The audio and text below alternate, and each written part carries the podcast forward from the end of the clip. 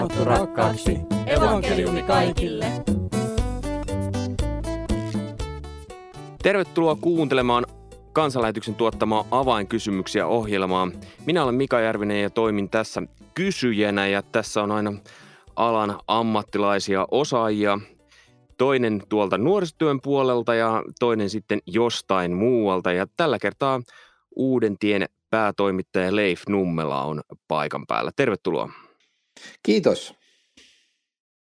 Ja toisena on Helsingin kansanlähetyspiiristä Juho Ylitalo. Tervetuloa. Kiitoksia. Tuntuu tosi hyvältä, että esittelit mut asiantuntijana Leifi rinnalle. Kyllä, asiantuntijoita te olette molemmat. Ja Juho on aika paljon noissa nuorten tapahtumissa ollut vastuussa, monesti musiikissa, mutta myös monessa muussakin. Life-leiri tulee olemaan nyt ihan näinä päivinä tosi iso, iso juttu, kun tämä tulee ulos. Tai on jo ollut. Siitä kuullaan varmasti Life-leiri tuolla nettisivuilla vielä. Mutta nyt ei mennä siihen. Nyt mennään tämänkertaiseen kysymykseen, joka on tullut nuorilta, joka koskee varmasti muitakin kuin nuoria, mutta mä sanoisin, että koulussakin tämä tulee jokaisella vastaan. Eli kysymyksenä on, mikä on hyvä tapaus, tapa suhtautua muihin uskontoihin ja muihin uskontoihin kuuluviin kavereihin? Niin Juho, saat aloittaa, kun olet nuorisotyössä mukana, niin Ihan sillä verukkeella. No kiitos tästä. Ää, mä ajattelisin, että tämä kysymys olisi vähän sama kuin, että miten suhtautua muihin ihmisiin. Ää, tai siis tuo jälkimmäinen osa tuosta kysymyksestä. Ää, niin miten, miten suhtautua muihin ihmisiin? Mun mielestä kaikkiin ihmisiin pitää suhtautua ää, samalla lailla.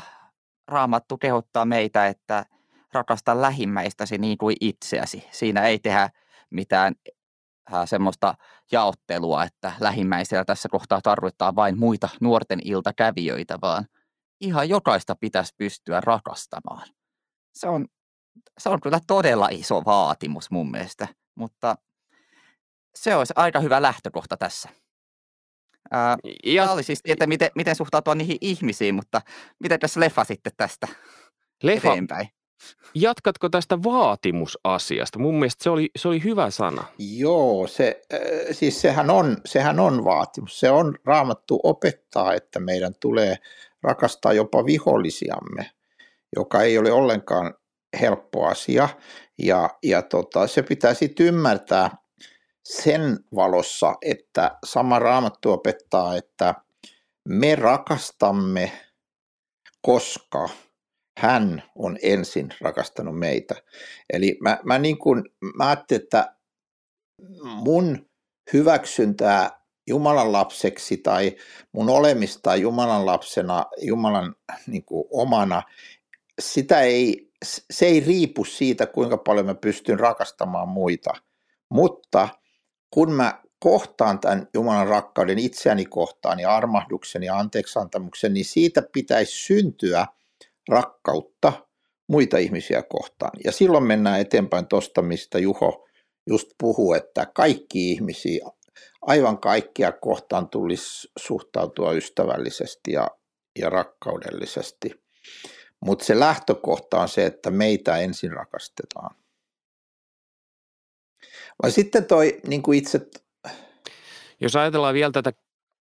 No mä olin jo menossa siihen itse asiaan, että kun se että muihin uskontoihin. Mä lisäisin tähän hyvään luetteloon, mitä Juho jo aloitti, että miten suhtautua toisiin, niin mä lisäisin vielä siihen mielenkiinnolla tai kiinnostuksella. Eli jos sulla on kaveri, joka on vaikka muslimi tai hindu tai mi- mihin, mihin hän sitten niin kuin kuuluu, niin, niin sä, sä, sä voit niin kuin olla kiinnostunut siitä, että et, et hei, että miten, miten tota noin, niin sä ajattelet tästä ja tosta ja kolmannesta asiasta, että, että se on niin kuin hyvä lähtökohta keskustelulle, jos hän saa kertoa sulle, mitä hänen uskonsa hänelle merkitsee ja mitä se sisältää ja näin, niin sen jälkeen niin kuin on luonnollista, että säkin saat kertoa hänelle, mitä sun uskos on ja mitä se sisältää. Tämä on tämmöistä niin kuin normaalia kanssakäymistä ja tota, se voi alkaa siitä, että sä oot kiinnostunut siitä, mistä,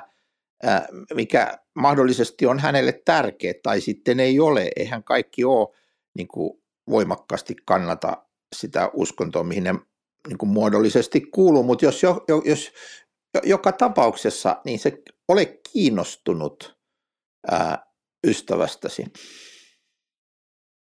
Onko jotain asioita, mitä pitäisi sitten varoa? No mun mielestä kyllä kannattaa varoa sitä, että näkee sen toisen ihmisen jonain äh, käännyttämisen kohteena.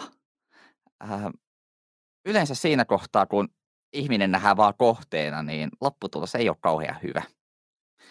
Äh, mulle tuli tässä mieleen noin ekan Pietarin kirjeen sanat, että pyhittäkää Herra Kristus sydämessänne ja olkaa aina valmiit antamaan vastaus jokaiselle, joka kysyy, mihin teidän toivonne perustuu. Et siis meidän ei tarvitse häpeillä sitä, että olemme kristittyjä ja uskomme Jeesukseen. Me, me voimme kertoa siitä ja lähetyskäsky myöskin sanoo, että meidän pitäisi kertoa siitä muille. Mutta kuitenkin on eri, eri asia se, että että elää, elää oma elämänsä kertoo siitä, kuin että näkisi toisen pelkkänä käännyttämisen kohteena, semmoisena objektina, jonka haluaa saada kristityksi. Tuossa koronan ko- ko- huippuhetkinä aikana vuosi sitten, niin tota, äh, ta, mä näin semmoisen haastattelun tv joka mua jäi puhuttelemaan ja, ja, ja se tulee tässä yhteydessä mieleen, kun siinä oli semmoinen sairaanhoitaja, joka puhuu siitä, että et, et, et, et on niin kuin aika kova, kova nyt, kun joutuu tekemään paljon ylitöitä ja, ja sillä tavalla tämän tilanteen takia. Ja sitten se haastattelija kysyi siltä, että et, et, et, et niin kuin, no, rupesi puhumaan niin kuin rokotuksista ja sitten se kysyi, niin kuin, että miten te suhtaudutte, jos tulee semmoisia, niin jotka ei ole rokotettu ja sitten ne on sairastunut niin, niin tota, se sairaanhoitaja sanoi, että ei, ei sairaalan ovella koskaan kysytä, että miksi sinä sairastuit tähän asiaan, vaan, vaan, vaan kysytään vain, että miten me voimme olla avuksi. Ja musta oli hieno, siis aivan loistava ja, ja sy- syvä kristillinen tausta tuommoisella asenteella, että kun joku tulee sairaalaan, niin me autamme häntä niin kuin lääkäreinä, sairaanhoitajina ja niin edespäin, niin kuin siitä tilanteesta, missä hän nyt on, emmekä me rupea utelemaan, että miten hän on sen saanut. Se on sitten niin kuin toinen keskustelu se. Ja, ja, ja, ja toi niin kuin pätee mun mielestä tässäkin kristillisessä uskossa niin, että kun mulla on joku ystävä, niin en mä lähde, en mä lähde siitä että, niin kuin heti, että et, et, et, miksi sä tuommoiseen uskot tai, tai miksi sulle noin on käynyt, vaan, vaan mä, mä lähden siitä, mikä hänen tilanteensa on ja voinko mä olla jotenkin avuksi. Nä, näin toimii myös, täysin näin toimii myös kristillinen diakoniatyö.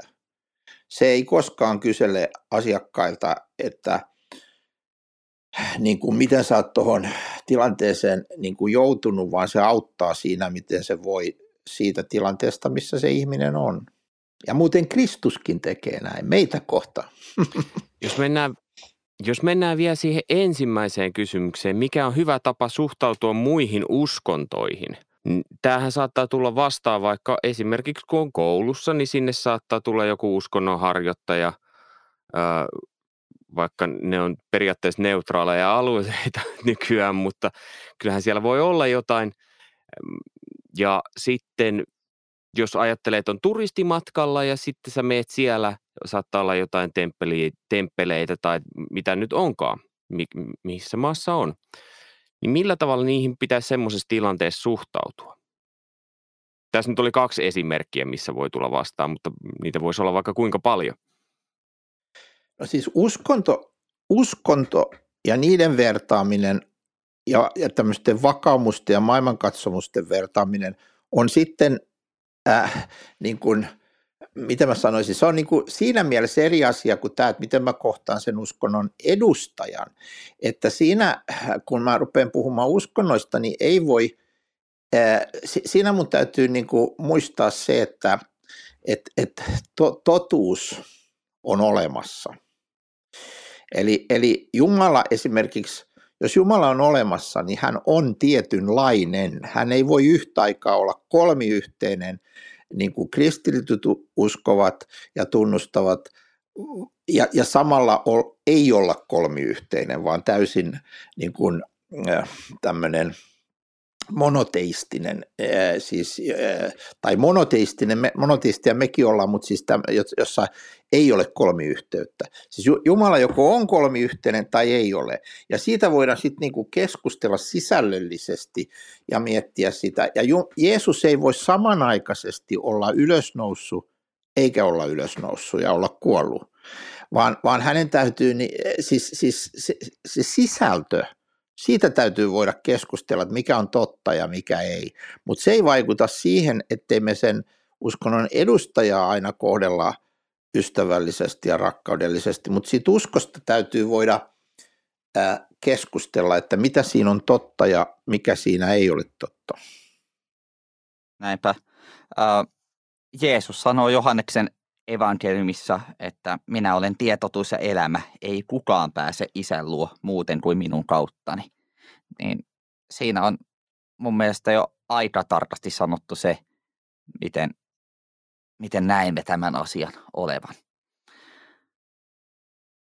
No mitä te ajattelette tilanne, että on koululuokassa ja sinne tulee jonkun muun uskonnon edustaja ja hän harjoittaa sitä omaa uskontoa siinä tilassa – niin pitäisikö silloin pyytää, että hei, mä oon kristitty, voinko lähteä tästä tilasta pois?